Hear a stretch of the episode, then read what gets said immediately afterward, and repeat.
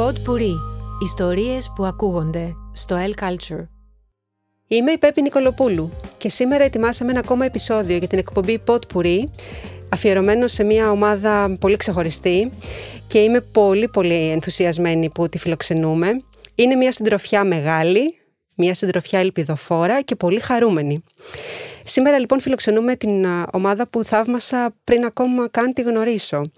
Ε, και τους θαύμασα όχι μόνο για αυτό που κατέκτησαν, όχι πως είναι μικρό αυτό που κατέκτησαν, απέναντίας είναι ύψιστο κατόρθωμα, αλλά γιατί το κατάφεραν σε αυτή την ηλικία και σε μια πολύ δύσκολη και απαιτητική χρονιά για όλους μας. Χωρίς πολλές φλιαρίες, λοιπόν, δίπλα μου έχω την ομάδα της Plesio Bots που εκπροσώπησε την Ελλάδα στη Διεθνή Ολυμπιάδα Ρομποτικής στη Νότια Κορέα, κερδίζοντας το χρυσό μετάλλιο στο διαγωνισμό με θέμα Robot The Future Transportation. Στο διαγωνισμό συμμετείχαν συνολικά 60 ομάδες από όλο τον κόσμο, με την Ελλάδα να κατακτά την πρωτιά χάρη στη δημιουργικότητα και το ταλέντο των παιδιών που κατασκεύασαν το Buddy the Cane και δεν θα σας πω τι είναι αυτό γιατί θα αφήσω τα παιδιά να μου το πούνε. Η ομάδα ε, Πλαίσιο Μπότς απαρτίζεται από την Ήριδα Αγγελοπούλου, τη Βασιλική Ηλιάδη, τον Αλκιβιάδη Κοτσικόπουλο και τον Χρήστο Ρετζή. Ας ξεκινήσω με τη Βασιλική και τον ε, Αλκιβιάδη, τον Άλκη για τους φίλους του. Χαίρομαι πάρα πολύ που είσαστε μαζί μας. Και εμείς το ίδιο. Και εμείς, ναι. Ευχαριστούμε που μας καλέσατε. Ευχαριστούμε πάρα πολύ. πολύ χαρούμενα παιδιά. Σας βλέπω χαμογελαστά πρόσωπα, ελπιδοφόρα ε, και θέλω πάρα πολύ να μας μιλήσετε για όλη αυτή την εμπειρία σας ε, και να μου πείτε καταρχήν πώς προέκυψε η ιδέα σας για να συμμετάσχετε σε αυτή την ομάδα; Πάμε δηλαδή μερικά βήματα πιο πριν. Mm-hmm. Ε, θες να ξεκινήσουμε μαζί σου Βασιλική; Ωραία. Ε, ουσιαστικά ο μπαμπάς μου δουλεύει στο πλαίσιο και μου είπε πως θα γινόντουσαν μαθήματα ρομποτικής. Και έτσι εγώ σκέφτηκα πως θα μπορούσα να πάρω μέρος, γιατί δεν είχα ξανασχοληθεί με τη ρομποτική, απλά την είχα ακουστά. Και μου φάνηκε μια πολύ ενδιαφέρουσα πρόταση και έτσι και έκανα το πρώτο μάθημα. Εκεί γνώρισα και τα παιδιά. Ε, κάναμε κάποιες δοκιμασίες και μετά στο τέλος μας ανακοίνωσαν πως θα διάλεγαν τέσσερα άτομα τα οποία θα γινόντουσαν η ομάδα Plesiobots και θα παίρνανε μέρος σε ένα διαγωνισμό Ε, έτσι και διάλεξαν εμάς τους τέσσερις και ξεκίνησε όλη αυτή η πορεία μας με το διαγωνισμό. Ευχάριστη πορεία. Πολύ ευχάριστη. Ε; Άλκη. εμένα η ξαδέρφη μου δούλευε στο πλαίσιο. Ε, οπότε μου ανακοίνωσε ότι θα γινόταν ένας τέτοιος διαγωνισμός. Και εγώ, επειδή είχα ασχοληθεί παλιότερα με τη ρομποτική, μου κίνησε αμέσως το ενδιαφέρον ε, αυτό ο διαγωνισμός. Οπότε, μαθαίνω για τον διαγωνισμό, ε, παίρνω μέρος, γνωρίζω τα παιδιά. Όπως είπε και η Βασιλική, αντιμετωπίσαμε κάποιες δοκιμασίες πριν επιλεχθούμε και στο τέλος μας ανακοινώθηκε ποια θα ήταν τα τέσσερα παιδιά όπου θα περνούσαν σε, αυτόν τον διαγωνισμό για να, για να δημιουργηθεί η ομάδα Πλαίσιο Bots. Αυτά τα τέσσερα παιδιά ήταν ο Χρήστος Ορέτζης, η Βασιλική Ηλιάδη, εγώ και η Ήρδα Αγγελοπούλου. Μιλάς και γεμίζει το στόμα σου υπερηφάνεια και το βλέπω και στα μάτια σας είναι ε, λαμπερά, είναι φωτεινά ε, και, και, και σκέφτομαι το, το project που φτιάξατε ε, είναι ένα πολύ ιδιαίτερο, το Buddy Decane. Αυτό το όνομα πώς, πώς προέκυψε καταρχήν ε, ή μάλλον να πούμε τι είναι αυτό το Buddy Decane. Βασιλική μου θες να πεις λίγο τι είναι το Buddy Decane. Ναι. Είναι ένα ρομποτικό μπαστούνι το οποίο προσπαθήσαμε να είναι ένα από τα πιο εξελιγμένα μπαστούνια που έχουν δημιουργηθεί ποτέ. Ε, και θέλαμε να έχει θετικό κοινωνικό αντίκτυπο προς την κοινωνία. Έτσι και δημιουργήσαμε αυτό το μπαστούνι, το οποίο περιέχει έναν αισθητήρα ε, ultrasonic λεγεται ε, ο οποίος εντοπίζει τα εμπόδια του κεφαλιού, καθώς δεν υπάρχει κάποιο μπαστούνι ή οτιδήποτε άλλο που μπορούν να χρησιμοποιήσουν οι άνθρωποι με προβλήματα όρασης να τους ενημερώσει για τέτοιου είδους κινδύνου, γιατί είναι κάτι πολύ συχνό. Ε, και ίσως είναι και ένα από το πιο σημαντικό κομμάτι του μπαστούνιού μας.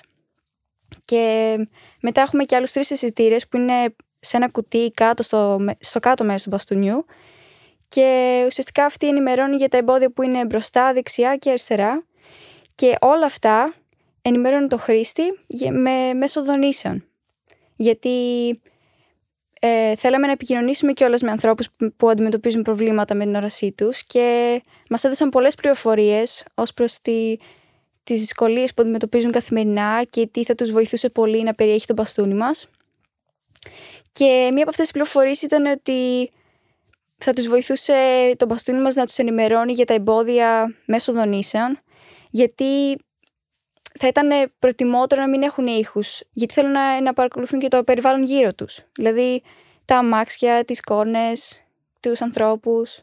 Οπότε... Άρα είχατε μιλήσει και με ανθρώπους ε, που ήταν για να σας δώσουν πληροφορίες. Ναι. ναι. Δεν, δεν θέλανε ουσιαστικά να υπάρχει κάποιος αντιπερισπασμός γιατί πρέπει να έχουν τα αυτιά τους 14. Να ακούνε παντού τι μπορεί να συμβεί. Και μια ακόμα λειτουργία του μπαστούνιου μας είναι ότι μπορεί να συνδεθεί μέσω Bluetooth με το κινητό του χρήστη και με ένα μικρό ηχιάκι που έχουμε βάλει, σε περίπτωση που έχει ξεχάσει ο χρήστης που είναι το μπαστούνι του, να πάει στο κινητό του και μέσω του κινητού του να εντοπίσει το μπαστούνι. Παιδιά, είναι καταπληκτική ιδέα σας ε, και μάλιστα ε, διαβάζοντας λίγο για αυτό το, το project ε, διάβασα μια πληροφορία που δεν ήξερα ήταν ότι είναι ένα προϊόν το οποίο είχαν προσπαθήσει να το αναπτύξουν και είχε μείνει στάσιμο σαν ιδέα από το 1931. Δηλαδή δεν είχε εξελιχθεί αυτό το ναι, έργο ναι. και ήρθατε εσείς τώρα και βάλατε ένα μικρό λιθαράκι σε αυτό το έργο. Ε, ουσιαστικά από το 1931 αναπτύχθηκε το πρώτο μπαστούνι λευκό, λευκού το οποίο χρησιμοποιούν οι άνθρωποι με προβλήματα όρασης μέχρι και σήμερα. Ε, όμως ουσιαστικά αυτό που κάναμε εμείς ήταν να τους δώσουμε μία, μία λύση η οποία θα τους βολεύει περισσότερο. Δηλαδή το μπαστούνι μας κοστίζει όσο κοστίζει και ένα μπαστούνι χωρίς αισθητήρες, περίπου 80 δολάρια, ενώ ένα μπαστούνι που κάνει τα ίδια και λιγότερα πράγματα, μόνο με δύο αισθητήρες για παράδειγμα, και δεν έχει 3D navigation ή δεν είναι τόσο καλό, κοστίζει περίπου 500 δολάρια. Και αυτό πιστεύουμε ότι είναι το καλό και στο μπαστούνι μας, το ότι ο κάθε άνθρωπος, ανεξαρτήτως της οικονομικής του κατάστασης, θα μπορεί να αγοράσει το μπαστούνι μας. Επίσης να προσθέσουμε και μια ακόμα λειτουργία του μπαστούνιου. Πολλοί, δεν, πολλοί γνωρίζουν τα φανάρια τα οποία κάνουν ήχους για να καταλάβουν οι άνθρωποι με προβλήματα όρασης ότι μπορούν να περάσουν. Όμως δεν το έχουν όλα τα φανάρια αυτό και εμείς θέλαμε να, να τους βοηθήσουμε και με αυτό το πρόβλημά τους και ουσιαστικά υπάρχει ένας αισθητήρας που όταν εντοπίσει το, ουσιαστικά το τέλος του πεζοδρομίου θα αρχίσει να ψάχνει το φανάρι μέσω Bluetooth και όταν είναι πράσινο θα ανοίξει ένα ηχιάκι και ο χρήστης θα ξέρει πότε θα μπορεί να περάσει. Παιδιά, μπράβο. Ευχαριστώ. Ε, φαντάζομαι ότι σε όλη αυτή την πορεία σας αντιμετωπίσατε και πάρα πολλές δυσκολίες. Ήταν μια χρονιά πολύ δύσκολη για όλους μας. Είσαστε νέα παιδιά, ήταν, ήταν, ε, είχαμε μια περίοδο επιδημίας κλεισμένη μες στα σπίτια σας. Ε, τα μαθήματα φαντάζομαι τα κάνατε διαδικτυακα Ε, τα Σαββατοκύριακά σας ήταν full ε, δοσμένα ε, σε αυτό.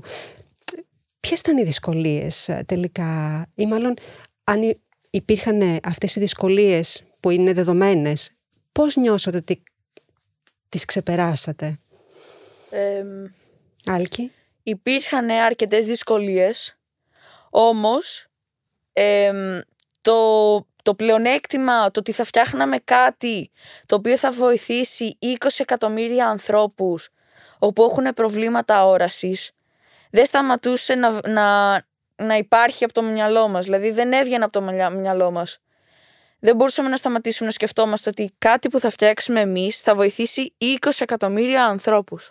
Και αυτό πιστεύω είναι το κυριότερο που μας κράτησε σαν ομάδα για να μην τα παρατήσουμε. Ναι, το ότι είχαμε ένα κοινό στόχο. Ότι να δούμε το, τον Body the Gain σε δράση και μια μέρα να δούμε ανθρώπους να το χρησιμοποιούν και να μπορούν να κυκλοφορούν εύκολα χωρίς να ανησυχούν για τα εμπόδια τα οποία μπορούν να αντιμετωπίσουν. Άρα ακόμα και αν δεν ήσασταν νικητές, εσείς είχα, είχατε ήδη νιώσει Ναι. νικητές, Ναι. ε; Μμμ. Μας ένωσε όλος ο Μπάντι. Και όσο για τις δυσκολίες ήταν, ήταν όντως πάρα πολύ δύσκολα και απαιτητικά τα μαθήματα που κάναμε. Γιατί ας πούμε εγώ προσωπικά δεν είχα ξανασχοληθεί με τον προγραμματισμό και αντιμετώπιζα κάποιες δυσκολίες εκεί. Ε, οι προπονήσεις ήταν απαιτητικές. Χρειαζόμασταν τέσσερις ώρες την εβδομάδα ε, να δουλεύουμε πάνω στο μπαστούνι και, και η πανδημία ήταν πολύ μας καθυστέρησε κατά κάποιο τρόπο γιατί έπρεπε να κάνουμε μαθήματα μέσω Skype και ναι, όμως από όλες αυτές τις δυσκολίες καταφέραμε και δημιουργήσαμε τον Body the Cane και πήραμε και το χρυσό μετάλλιο και ουσιαστικά όλες μας οι προσπάθειες ανταμείφθηκαν και ήταν αυτό που μας έχει μείνει. Δηλαδή είναι και δηλαδή μέχρι και σήμερα αφού έχουμε μάθει τα αποτελέσματα του διαγωνισμού και ότι βγήκαμε πρώτοι και ουσιαστικά τα συναισθήματά μας δεν μπορούμε να, περι- να τα περιγράψουμε με λόγια. Είναι, είναι πολύ τρομερό. Επίσης να προσθέσω ότι εμ, ένα από τα μαθήματα που, μαθε, που, που ε, ανακαλύψαμε και αποκτήσαμε σαν ομάδα είναι ότι άμα προσπαθήσουμε για κάτι, ακόμα και αν δεν το πετύχουμε και άμα προσπαθήσουμε κάτι που θα βοηθήσει τον κόσμο, η ζωή με κάποιον τρόπο θα προσπαθήσει και εκείνη να μας το ανταποδώσει. Μας δίνετε πολύ ωραία μηνύματα και είσαστε μόλις 14 χρονών. Πείτε μου κάτι, επειδή είμαι σίγουρη ότι και ελπίζω να μας ακούσουν πάρα πολλά παιδιά στην ηλικία σας. Αν τώρα εδώ δεν βλέπατε μένα και είχατε μ, εκατομμύρια παιδιά στην ηλικία σας και έπρεπε να τους πείτε κάτι. Κάτι που θα τους, εμ, θα τους δώσει δύναμη να συνεχίσουν αυτό που εσείς ξεκινήσατε ή να ξεκινήσουν κάτι δικό τους. Τι θα ήταν αυτό που θα τους λέγατε. Βασιλική; Λοιπόν, η αλήθεια είναι πως μέσα από τη ρομποτική έχω, έχω αποκτήσει πάρα πολλές γνώσεις. Γνώσεις τις οποίες δεν τις είχα πριν. Και γιατί είναι, η ρομποτική συνδυάζει πάρα πολλά Μμμ. πράγματα. Την ανάπτυξη της σκέψης, ε, κατασκευή, υλοποίηση μιας ιδέας και ναι, είναι κάτι το οποίο κάθε παιδί πιστεύω πρέπει να, να ε, ουσιαστικά να βιώσει Μμμ. σε κάποια περίοδο της ζωής του. Και να αποκτήσει. Μμμ. Τέλεια. Άλκη, τι σκέφτεσαι να... Τι θα ήθελες να κάνεις στη ζωή σου; Τι ονειρεύεσαι να κάνεις; Εμ, είμαι ακόμα νομίζω μικρός για να αποφασίσω, αλλά έχω ήδη έναν σκοπό. Αυτός ο σκοπός είναι να, να προσπαθήσω να χρησιμοποιήσω την τεχνολογία ε, για να καλυτερεύσω την κοινωνία. Να βοηθήσω τον κόσμο. Αυτό. Αυτό είναι σαν βάση, αυτό έχω σαν στόχο. Είσαστε λαμπρά παιδιά. ε, και επειδή οι συνθήκες ε, το απαιτούν, ε, οι δύο πρώτοι φίλοι μας ε, τους αποχαιρετήσαμε της πλαίσιο Bots και έχουμε τους δύο άλλους φίλους μας ε, της ομάδας στο στούντιο γιατί δυστυχώς δεν μπορούμε να είμαστε όλοι μαζί και αγαπημένοι. Φαντάζομαι έτσι δουλεύατε και, ε, και είσαστε συνηθισμένοι σε αυτό. Άρα μαζί μου τώρα έχω δύο άλλα χαρούμενα πρόσωπα τον ε, Χρήστο Ρετζή και την ε, Ήριδα Αγγελοπούλου που και είναι, που είναι και τα δύο πιο μεγάλα παιδιά της ομάδας. Ε, καλώς ήρθατε λοιπόν και εσείς παιδιά. Ε, ήθελα να ρωτήσω, Ήρις μου εσύ, όταν επιστρέψατε νοερά με το βραβείο στα χέρια, ήταν κάτι μάλλον που το περιμένατε; Πώς ένιωσες όταν σας ανακοινώθηκε ότι ναι, είσαστε οι πρωταθλητές; Ήταν κάτι που η αλήθεια είναι ότι λέγαμε ότι θα βγούμε πρώτοι, αλλά είχαμε και στο μυαλό μας ότι ξέρεις τι, μπορεί και να μην βγούμε πρώτοι και μπορεί να βγούμε και τρίτη και τέταρτη, αλλά δεν πειράζει γιατί η- όλο αυτό που κάναμε και όλη αυτή η προσπάθεια θα έχει, θα έχει αποδώσει και θα είναι καλό. Όταν μάθαμε ότι βγήκαμε πρώτοι, ήμασταν τόσο χαρούμενοι και ουρλιάζαμε και ακόμη προσπαθούμε να συνειδητοποιήσουμε ότι καταφέραμε και βγήκαμε πρώτοι. κάναμε αυτό το κατόρθωμα. Ήταν πράγματι. Χρήστο, εσύ πώς το ένιωσες, έτσι και εσύ μέσα στα ουρολιαχτά. Ναι, ναι, ήδη φαίνονταν κάτι μα... μακρινό Μμμ. από αυτούς τους στόχους που είχαμε βάλει. Δηλαδή, η πρωτιά ήταν το ταβάνι, δεν πήγαινε πιο πάνω. Ε, ήταν απίστευτο συνέστημα όταν το μάθαμε. Και είμαστε όλοι πολύ χαρούμενοι, ακόμα και τώρα. Η ρομποτική είναι κάτι που τα τελευταία χρόνια έχει, έχει πολύ μεγάλη απήχηση ε, στα νεαρά άτομα ε, και είσαστε πλέον ε, τα πιο λαμπρά παραδείγματα του πόσα μπορεί να προσφέρει η ρομποτική. Αλλά θα ήθελα να τα ακούσω και από εσάς τους ίδιους, από το δικό σας στόμα. Τι θα λέγατε αν είχατε απέναντί σας έναν συνομήλικο, ε, γιατί να ασχοληθεί με τη ρομποτική και όχι με κάτι άλλο; Χρήστο. Ε, με τη ρομποτική, εκτός από την εμπειρία του να φτιάχνεις κάτι από το μηδέν, που είναι απίστευτο να δημιουργήσει κάτι από μόνος σου, μπορείς να βοηθήσεις έναν συνάνθρωπό σου, το οποίο είναι μαγικό συνέστημα, να μπορέσεις να εξυπηρετήσεις κάποια του προβλήματα, να του λύσεις κάποια προβλήματα, θα μπορέσει να του είναι λίγο πιο εύκολη η καθημερινότητά του. Δηλαδή, μα ο στόχος μας πέρα από την πρωτιά που ήταν ο απότερος σκοπός μας, ήταν να βοηθήσουμε και κάποιους ανθρώπου μας που είχαν πα- παρατηρήσει ότι είχαν κάποιες καθημερινές δυσκολίες. Σωστά. Η τεχνολογία λοιπόν στην υπηρεσία της ανθρωπότητας. Αυτό ακριβώς. Μμ. Εσύ, Ήρης, μου έχεις να προσθέσεις κάτι; Έχω να προσθέσω ότι όλη αυτή η διαδικασία, αν τε- το λέγαμε σε κάποιον, μας έκανε να πιστέψουμε παραπάνω στον εαυτό μας και να έχουμε περισσότερη απο- αυτοπεποίθηση. Και κάναμε και καινούργιες φιλίες, αποκτήσαμε. Δεθήκαμε όλοι σαν ομάδα, γιατί μας ένωσε ο κοινός στόχος. Και μετά βρήκαμε ότι έχουμε και κοινά ενδιαφέροντα. Και είσαστε και οι δύο τώρα πλέον είσαστε τα, τα παιδιά του Λυκείου.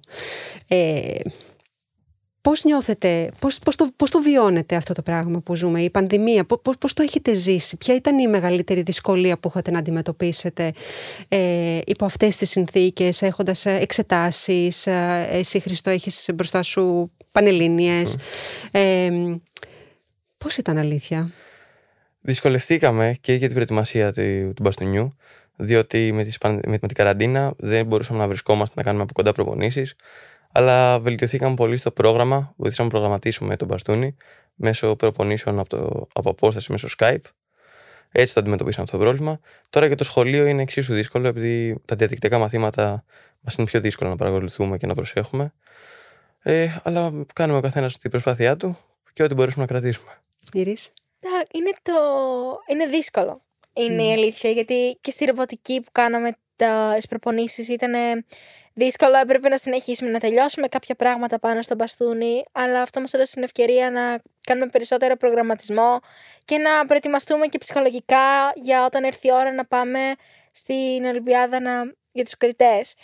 Και όσον αφορά το σχολείο είναι δύσκολο γιατί υπάρχουν προβλήματα και με το σύστημα πολλές φορές και, ε, και δεν μπορείς να συγκεντρωθείς τόσο εύκολα γιατί είναι διαδικτυακά και δεν είναι όπως είναι διαζώσεις και είναι πιο δύσκολο και να είσαι όλη μέρα μπροστά από μια, έναν υπολογιστή και μια οθόνη και να κάνεις όλα τα μαθήματα του σχολείου 7 ώρες και μετά άλλα τόσα φροντιστηρίου και αγγλικά είναι δύσκολο και κουράζεσαι πάρα πολύ. Όμως ε, πιστεύετε ότι υπάρχουν ευκαιρίες αυτή τη στιγμή στην Ελλάδα για παιδιά της ηλικίας σας; Ε, είσαστε, α, ε, είσαστε σε κάποιο δημόσιο σχολείο και οι δυο σας, ε, ε, σωστά; Ναι, ναι. Ε, άρα υπάρχουν, πιστεύετε, δίνονται ευκαιρίες αυτή τη στιγμή α, σε παιδιά να ακολουθήσουν το όνειρό τους, να ακολουθήσουν ε, κάτι που έχουν φανταστεί ή να φτιάξουν κάτι που έχουν φανταστεί; Υπάρχουν ευκαιρίες τέτοιες, Χρήστο; Ε, δεν είναι τόσο διαδεδομένο στην Ελλάδα, είναι αλήθεια. Είναι λίγο πιο δύσκολο. Δηλαδή, εμείς χωρίς τη βοήθεια της καθηγήτριάς μας, δεν θα μπορούσαμε να είχαμε δημιουργήσει αυτό το μπαστούνι, δεν θα ήμασταν ενήμεροι για το τι είναι ρομποτική. Ε, οπότε θεωρώ ότι δεν είναι τόσο εύκολο για κάποιο παιδί στην Ελλάδα να μάθει και να φτιάξει κάτι από μόνο του. Ε, πρέπει να τύχει στο σωστό άνθρωπο να του μεταδώσει τη σωστή έννοια της ρομποτικής και να το βοηθήσει να, δημιουργήσει, να δημιουργήσουν μαζί κάτι από το μηδέν.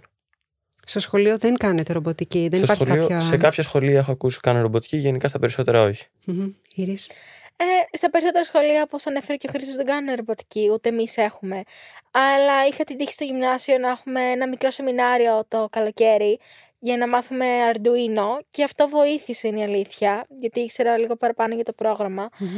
Και είναι, αν το θες πραγματικά, πιστεύω ότι μπορεί να το κάνει κάποιος, αλλά πρέπει να ψάξεις καλά για να βρεις κάποιον που όντως τον ενδιαφέρει να ασχοληθεί και να θέλει να σε βοηθήσει να ασχοληθείς με τη ρομποτική. Και φαντάζομαι και η υποστήριξη των γονιών σας, έτσι. Οι γονείς σας είναι δίπλα σας, ανακαλύπταν για σας κάποια καινούρια προγράμματα και μπορεί να τα μοιραζόντουσαν μαζί σας ή να σας προτείνουν κάτι.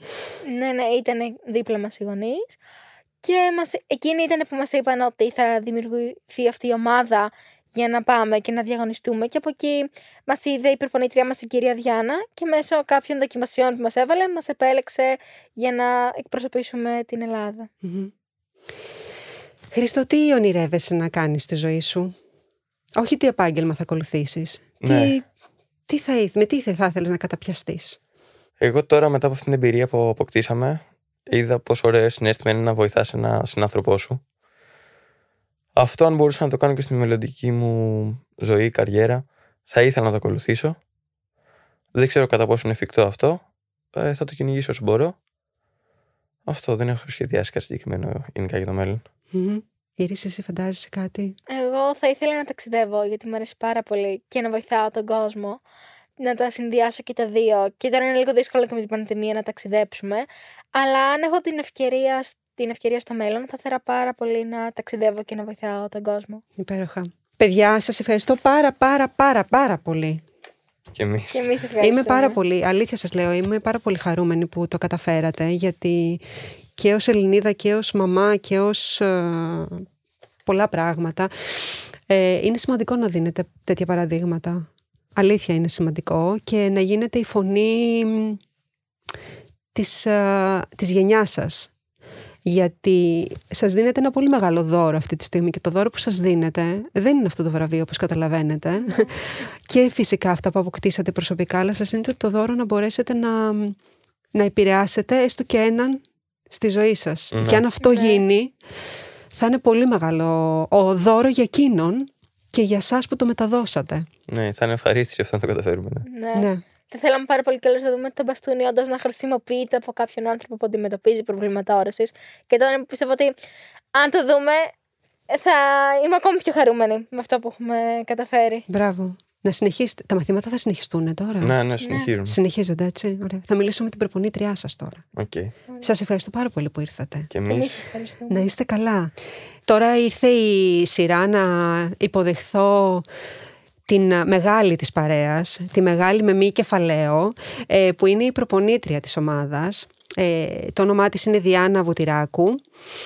Και άκουγα πολύ συχνά ότι μ, η καθηγήτρια που κατάφερε να φέρει το βραβείο ε, στην Ελλάδα, στη Διεθνή αυτή Ολυμπιάδα της Ρομποτικής και μπροστά μου έχω ένα πλάσμα το οποίο είναι 25 χρονών, είναι υπέροχη, είναι ένα πολύ χαρούμενο ε, και ενθουσιώδες ε, παιδί θα το πω σε σχέση με μένα, χωρίς να θέλω να την προσβάλλω.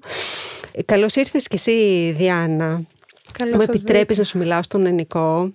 Σου έλεγα και πριν ότι α, με συγκίνησε πάρα πολύ αυτή η ομάδα, αυτά τα παιδιά, πόσο πολύ είχαν αγκαλιάσει αυτό που κάνανε, εμ, πόσο ζεστά μιλούσαν για σένα, για το έργο τους ε, και πραγματικά ήταν πάρα πολύ, πολύ πολύ παρήγορο να τα ακούς αυτό από παιδιά 13 και 14 χρονών. Εσύ πώς το έζησες αυτό με αυτή την ομάδα; Ε, ναι, νομίζω είναι πολύ συγκινητικό και σίγουρα ήταν και ένα μεγάλο στοίχημα γιατί τελικά και το όραμα είναι αυτό που μας έδεσε ως ομάδα και που έκανε και τα παιδιά να παλέψουν τόσο πολύ για το στόχο τους. Νομίζω ότι το να καταφέρουν αυτά τα παιδιά ε, να βάλουν ε, πρώτα απ' όλα το κοινωνικό αντίκτυπο, πρώτα απ' όλα το να φτιάξουν κάτι που θα αλλάξει τις ζωές ανθρώπων προς το καλύτερο, ήταν και αυτό που τελικά κερδίσαν από όλο αυτό πέρα από το χρυσό μετάλλιο ε, και είναι και αυτό που με κάνει πάρα πολύ περήφανη σαν προπονήτρια αυτής της ομάδας. Και το έχεις γνωρίσει από πολύ μικρή ηλικία, ε, γιατί θέλω να μου μιλήσεις με, το, με τα δικά σου λόγια, γιατί οποιοδήποτε βιογραφικό σου και να ε, πω εγώ θα είναι πάρα πολύ λίγο. Έχεις ξεκινήσει ουσιαστικά να προπονείς παιδιά από 13 χρονών. Μίλησέ μου λίγο για σένα και για την, για την ιστορία σου αυτή. Ε, λοιπόν, όταν εγώ ήμουνα, ξεκίνησα το γυμνάσιο, ξεκίνησα να συμμετέχω εγώ σε διαγωνισμούς ρομποτικής αρχικά ε, και κατάλαβα πώς το ερέθισμα αυτό της ρομποτικής μπορεί να σου αλλάξει τη ζωή, γιατί είναι κάτι το οποίο δεν το βλέπουμε στο σχολικό πρόγραμμα Και για μένα ήταν αυτό που χρειαζόμουν για να δω πώς θα συνδέσω όλα αυτά που μάθαινα στα μαθηματικά, τη φυσική, την πληροφορική και θα δω ξαφνικά να υλοποιώ κάτι στην πράξη το οποίο θα μπορώ να το χρησιμοποιήσω. Όταν το έχεις δει λοιπόν αυτό από τόσο μικρή ηλικία και όταν κάνεις πρωταθλητισμό στη ρομποτική από τόσο μικρή ηλικία, ε, δεν μπορείς να το αφήσεις. Και το θεωρώ και λίγο χρέος μου για, ε, το να το μεταδώσω αυτό και σε άλλα παιδιά. Και γι' αυτό όσο μεγάλο να το να αναλάβω και άλλα παιδιά και να τους μάθω ρομποτική όσο γνωρίζω και μπορώ, ήταν πολύ σημαντικό για μένα. Έχεις συγκεντρώσει βραβεία σε διεθνείς διαγωνισμούς. Αποφύτησες στο Πολυτεχνείο. Είσαι ερευνήτρια στον κλάδο του STEM και είσαι και ιδρύτρια της uh, Mikio Unique Minds, την οποία και αυτή θέλω να μου πεις μερικά λόγια. Αλλά αυτό που μου κάνει εντύπωση είναι στα 13 σου, που σημαίνει ότι πριν από περίπου 12 χρόνια, όταν ακόμα η ρομποτική στην Ελλάδα πρέπει να έκανε τα παρθενικά της βήματα. Σωστά; Ε, ναι, τα έκανε, γιατί θυμάμαι και όταν ε, πήγα στους γονείς μου και τους είπα: Ξέρετε, θα κάθομαι κάθε μέρα παραπάνω στο σχολείο για να ασχολούμαι με τη ρομποτική. Με κοίτασαν λίγο περίεργο. ότι, τι είναι αυτό τώρα που θα κάνεις. Ε, αλλά νομίζω ότι στάθηκα τυχερή και ταυτόχρονα αξιοποίησα και τις ευκαιρίες που μου δόθηκαν για να είμαι από τους πρώτους ουσιαστικά που ασχολήθηκαν με τη ρομποτική σε αυτή την ηλικία. Ακούγοντας κανείς ρομποτική, κάποιος που δεν γνωρίζει, μπορεί να φαντάζεται πάρα πολλά πράγματα. Ε, και μπορεί κάποιοι να παρερμηνεύουν ακόμα και την ε, σημασία της. Τι είναι τελικά η ρομποτική; Η αλήθεια είναι ότι υπάρχουν ε, πάνω από 100 ορισμοί για το τι είναι ρομποτική. Ε, ο καθένας μας υιοθετεί κάποιον. Ε, σίγουρα δεν είναι αυτά τα ανθρωπόμορφα ε, μηχανήματα που έχουμε δει στις ταινίες επιστημονικής φαντασίας και πιστεύουμε ότι είναι ρομποτική. Ε, για μένα ρομποτική είναι ένας τρόπος να κατασκευάσεις ένα μηχάνημα το οποίο δέχεται ερεθίσματα με αισθητήρες, αναπτύσσει έναν αλγόριθμο και τελικά παράγει ένα αποτέλεσμα το οποίο αποτέλεσμα ευελπιστούμε ότι θα έχει και όφελος για την κοινωνία μας. Οπότε μπορούμε να σκεφτούμε και πολύ πιο απλοϊκές συσκευές από ένα ρομπότ που μοιάζει με άνθρωπο τα οποία επιτελούν αυτή τη λειτουργία. Ε, γι' αυτό λοιπόν και το Buddy the Cane ως ιδέα. Αυτό ήταν μια ιδέα δική σου, την οποία υλοποίησαν τα παιδιά, ήταν μια ιδέα η οποία προέκυψε μέσα από ένα, μια ομάδα εργασίας που κάνατε στην, μέσα στην ομάδα. Οι ιδέες είναι πάντοτε συλλογικές και αυτό είναι και σημαντικό γιατί για να μπορέσουν τα παιδιά να το υποστηρίξουν όσο περισσότερο γίνεται θα πρέπει να πιστεύουν σε αυτό. Εσύ, σαν προπονητής, οφείλεις να βάλεις ε, τους άξονες γύρω από τους οποίους θα κινηθείτε. Δηλαδή, το θέμα του διαγωνισμού ήταν το μέλλον των μετακινήσεων ε, είχα πει από την αρχή στα παιδιά ότι αυτό που θα φτιάξουμε θα βοηθήσει κάποιους ανθρώπους ε, να έχουν πιο εύκολες και πιο ασφαλείς μετακινήσεις. Αλλά φυσικά το τι ακριβώς θα φτιάξουμε ήταν κάτι που μαζί με τα παιδιά βγήκαμε στους δρόμους, αναζητήσαμε ρεθίσματα και αποφασίσαμε όλοι μαζί. Πάρα πολύ ενδιαφέρον αυτό. Τι μπορεί η ρομποτική, είδα τα παιδιά ήταν πολύ πολύ δεμένα, μίλησαν πάρα πολύ για το πνεύμα συνεργασίας, ε, για την ομαδικότητα. Ε, σαφώς το, το κοινωνικό έργο που επιτελέστηκε μέσα από το δικό τους έργο ήταν πολύ σημαντικό επίσης. Ε, εσύ από την δική σου πλευρά τι θα έλεγες ότι είναι αυτό που προσφέρει η ρομποτική σε ένα παιδί σε αυτή την τόσο μικρή ηλικία, τι τελικά και σένα σου προσέφερε που τελικά βλέπεις ότι σε έχει βοηθήσει ως ενήλικα; Ε, αρχικά σου προσφέρει αυτοπεποίθηση ε, με την έννοια ότι από μια ιδέα την οποία τη σχεδιάζει ένα χαρτί μέχρι τελικά να περάσει από όλα τα στάδια του, δεν πετυχαίνει, δεν δουλεύει όπως τα περίμενες και τελικά υλοποιείται και έχει ένα αποτέλεσμα, σε κάνει να πιστεύεις και στις δυνάμεις σου και στον εαυτό σου περισσότερο ε, και σίγουρα, εν αντιθέσει με το σχολείο που συνήθως δεν έχουμε ομαδικές εργασίες, ομαδική δουλειά, η ρομποτική είναι ένα ομαδικό άθλημα. Δηλαδή, τα παιδιά θα πρέπει σε ομάδες να αναπτύξουν μία λύση. Ε, το οποίο μαθαίνεις στα παιδιά πώς να διατηρούν τις ισορροπίες, πώς σε στιγμές άγχου, γιατί μιλάμε για μια διεθνή Ολυμπιάδα που σημαίνει ότι τα παιδιά περνάνε πολύ πιεστικές και αγχωτικές καταστάσεις για να το καταφέρουν.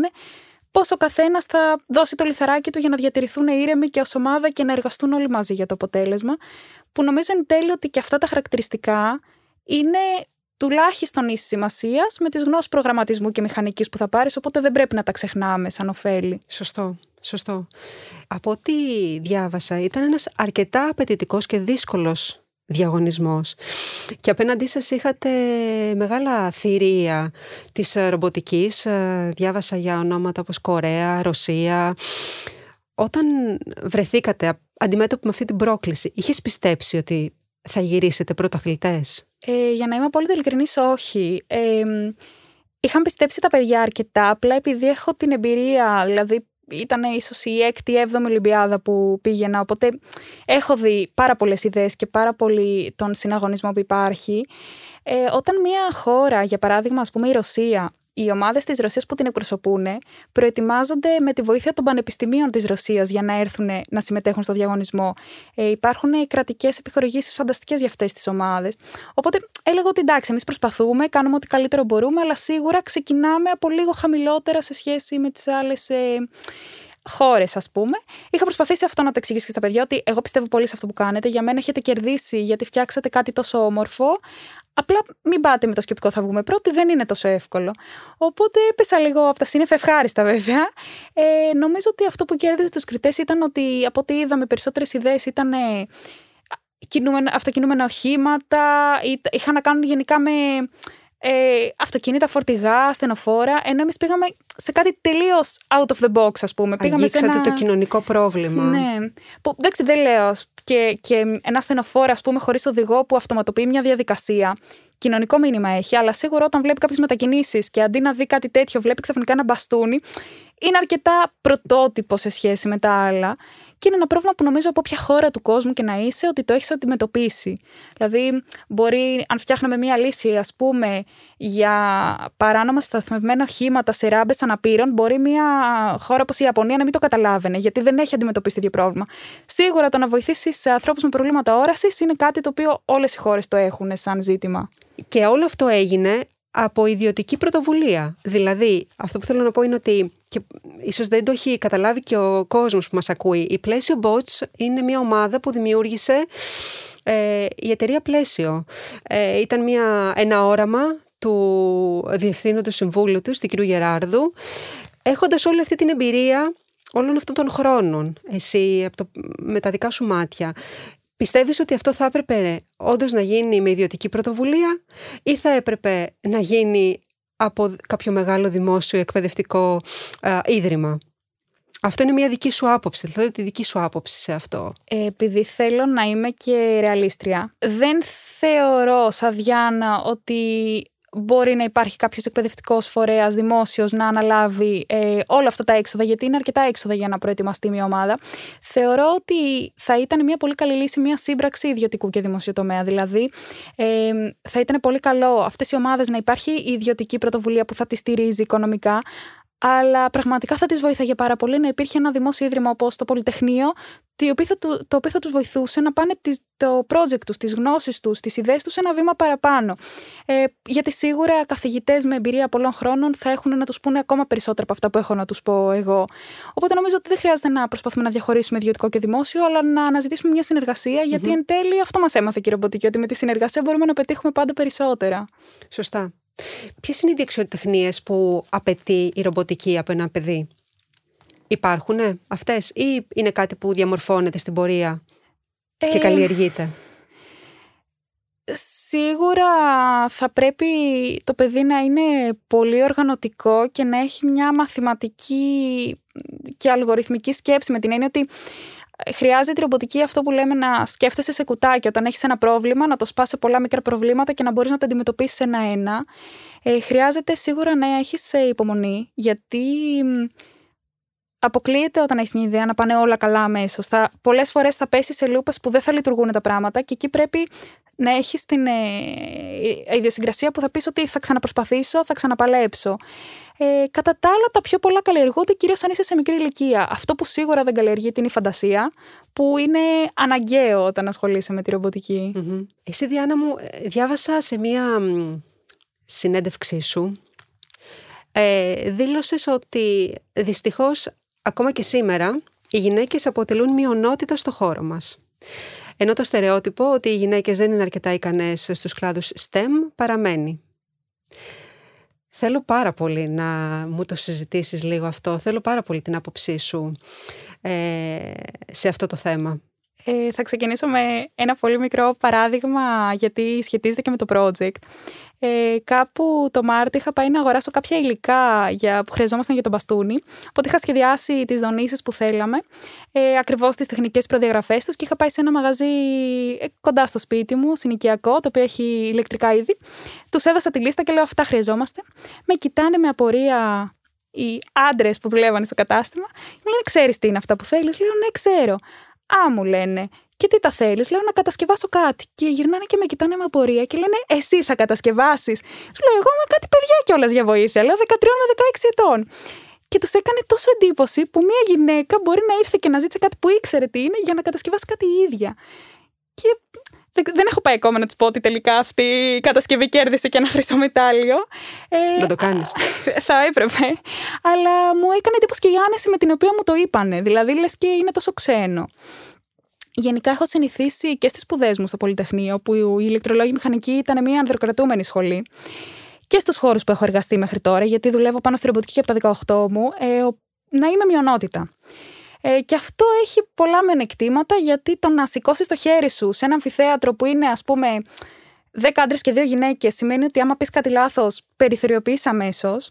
Ε, αλλά και σε ένα χώρο εργασίας, γιατί έχω δει ιδέες μου να μην τις ακούνε οι άντρες μόνο που υπήρχαν στο χώρο, αλλά έξι μήνες μετά που προτάθηκε η ίδια ιδέα πούμε, από κάποιον άντρα, τελικά και να την ακούνε και να την εφαρμόζουν.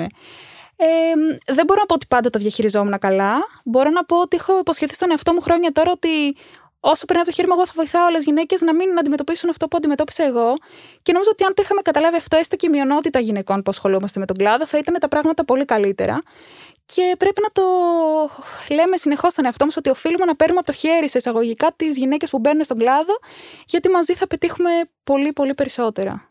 Άρα, ακόμα και η ρομποτική θα μπορούσε κανείς να πει ότι είναι ένα χώρος που πλέον όταν διεισδύει σε νεανικές ηλικίες μπορεί σιγά σιγά λιθαράκι λιθαράκι να αλλάξει λίγο αυτό το τοπίο ε, γυναικών ε, αντρών σε αυτό τον χώρο. Ναι, ε, νομίζω βέβαια ότι απαιτούνται και κάποια ε, για τα νέα κορίτσια και πρότυπα δεν εννοώ μόνο γυναίκες μεγάλης ηλικίας που έχουν καταφέρει πράγματα, ενώ και γυναίκες σε εισαγωγικά πάλι της διπλανής πόρτας, που είναι πολύ πιο εύκολο ένα κορίτσι 14-15 χρόνων να πει Μία κοπέλα που είχε τις ίδιες ευκαιρίες με μένα, τις ίδιες δυνατότητες με μένα, τα κατάφερε. Άρα μπορώ κι εγώ. Απαιτούνται γεωμένα, θα πω πρότυπα, που θα δώσουν το ερέθισμα σε νέα κορίτσια να αποφασίσουν να προσπαθήσουν και να μην φτάσουν πρώτη ηλικίου και πούνε Α μην ακολουθήσω αυτές τις κατευθύνσεις, ας πάω προς τα θεωρητικά γιατί είναι πιο πολύ για κορίτσια. Το οποίο δυστυχώς γίνεται. Πολύ σωστό αυτό και οι γονείς έχουν μεγάλο μερίδιο ευθύνη σε όλα αυτά. Και αυτό που είπα και στα παιδιά τώρα φεύγοντας είναι ότι νομίζω ότι σε αυτή την ομάδα δόθηκε ένα πάρα πολύ μεγάλο δώρο. Ε, το συζητήσαμε και μαζί ότι ε, το δώρο που τους δόθηκε δεν ήταν το βραβείο. Δεν ήταν οι γνώσεις που αποκτήσανε, αλλά τους έχει δοθεί ένα δώρο, το δώρο της μετάδοσης ε, όλης αυτής της εμπειρίας. Ε, και αυτό είναι πάρα πολύ σημαντικό. Να μπορείς στη ζωή σου να επηρεάσεις θετικά έστω και έναν άνθρωπο. Είναι τεράστιο δώρο και αυτό πρέπει να το εκμεταλλευτούν αυτά τα παιδιά. Νομίζω πάνω σε αυτό το πλαίσιο, εδώ και χρόνια, ε, Διάννα, έχεις ε, καταφέρει ε, να ιδρύσεις και να ηγείς ενός μη κερδοσκοπικού οργανισμού με το όνομα Unique Minds, που παρέχει ακαδημαϊκό προσανατολισμό σε μαθητές λυκείου. Πολύ ενδιαφέρον. Μίλησέ μας λίγο γι' αυτό. Ε, η Unique Minds ξεκίνησε το 2016 ε, το ερέθισμα πίσω από την ίδρυσή της ήταν ε, ότι η ρομποτική μου είχε δώσει εμένα αυτό που δεν βρήκα στο σχολικό πρόγραμμα, που με έκανε να βρω τι θέλω να σπουδάσω. Αν δεν είχα γνωρίσει τη ρομποτική, αυτή τη στιγμή πιθανότατα θα ήμουν γιατρός για να ακολουθήσω το επάγγελμα των γονιών μου. Ε, οπότε νομίζω ότι είναι σημαντικό να δίνουμε την ευκαιρία στα παιδιά να λάβουν αυτά τα ερεθίσματα που δεν θα πάρουν από το σχολείο, ε, για να βρουν τι θέλουν να κάνουν, γιατί πραγματικά πιστεύω ότι αν ε, βρεις τι είναι αυτό που αγαπάς, τι είναι αυτό στο οποίο είσαι καλός, ε, θα γίνεις ενεργός φοιτητής και εν συνεχεία ενεργός πολίτης. Οπότε κάθε χρόνο ανοίγουμε πανεπιστήμια σε όλη την Ελλάδα, έτσι ώστε οι μαθητές να μπορούν να έρθουν, να δουν τι κάνει κάθε σχολή. Μπαίνουν μέσα σε εργαστήρια και έχουν την ευκαιρία να κάνουν πειράματα για να καταλάβουν τι είναι. Οπότε πλέον δεν θα μαθαίνεις για τη νομική μέσα από σειρές, ας πούμε, που βλέπεις στο διαδίκτυο, αλλά θα λύνεις ένα νομικό πρακτικό σαν μαθητής Λυκείου πριν αποφασίσεις τι θέλεις να κάνεις. Και αυτό για όλες τις σχολές. Και το πιο συγκινητικό είναι όταν επισκεπτόμαστε περιοχές στην περιφέρεια, για παράδειγμα στην Τίνο, στην Κέρκυρα, στην Καβάλα, που εκεί βλέπουμε παιδιά που δεν έχουν τις ευκαιρίες που έχουμε εμείς στην Αθήνα να ενημερωθούμε και σε κοιτάνε με τόσο θέρμη να λύσουν τις απορίες τους, να μάθουν. Κάποια στιγμή ήμασταν ε, στην Πάρο, σε ένα σχολείο και τα παιδιά κάτσανε σε ένα γηπεδάκι του μπάσκετ μέχρι τις 12 το βράδυ και δεν μας αφήναν να φύγουμε, γιατί μας λέγανε ότι άμα φύγετε, εμείς πώς θα λύσουμε τις απορίες μας.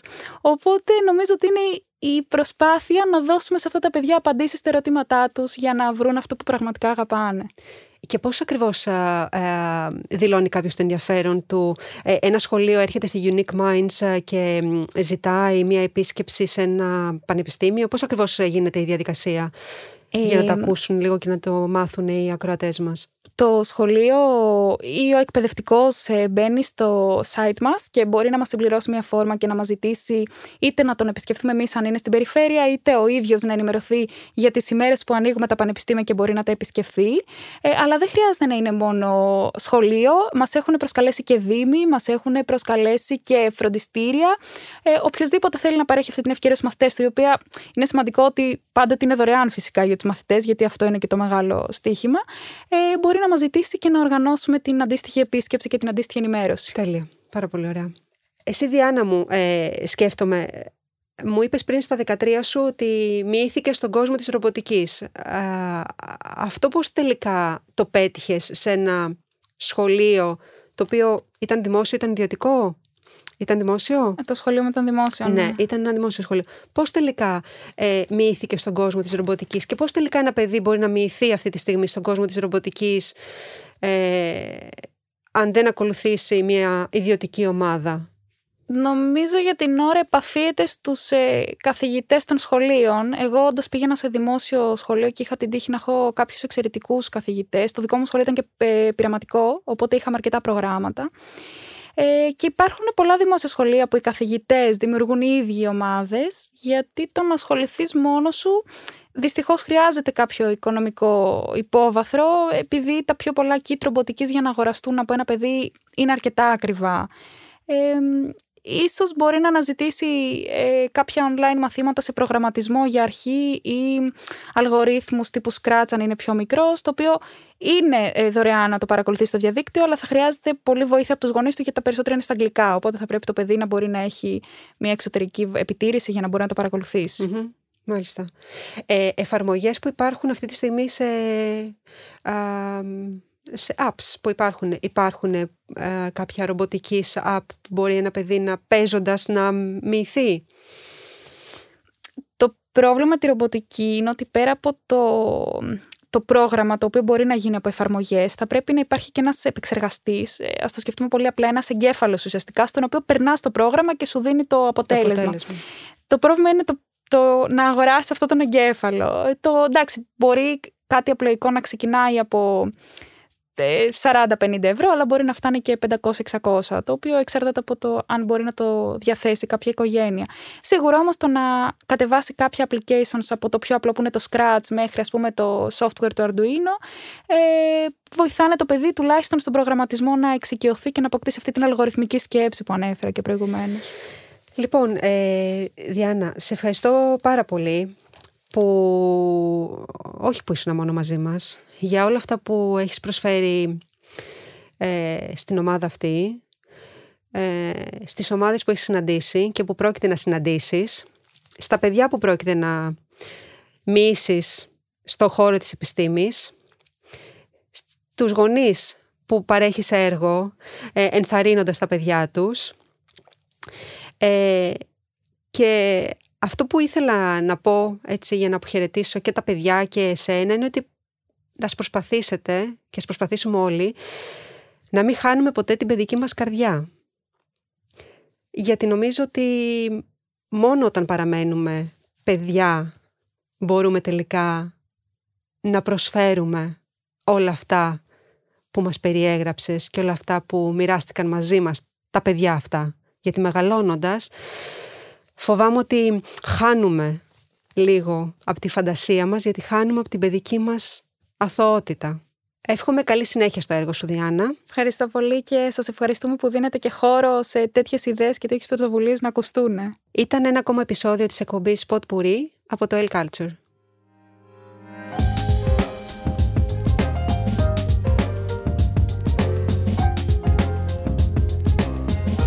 Pod Puri. Ιστορίες που ακούγονται στο El Culture.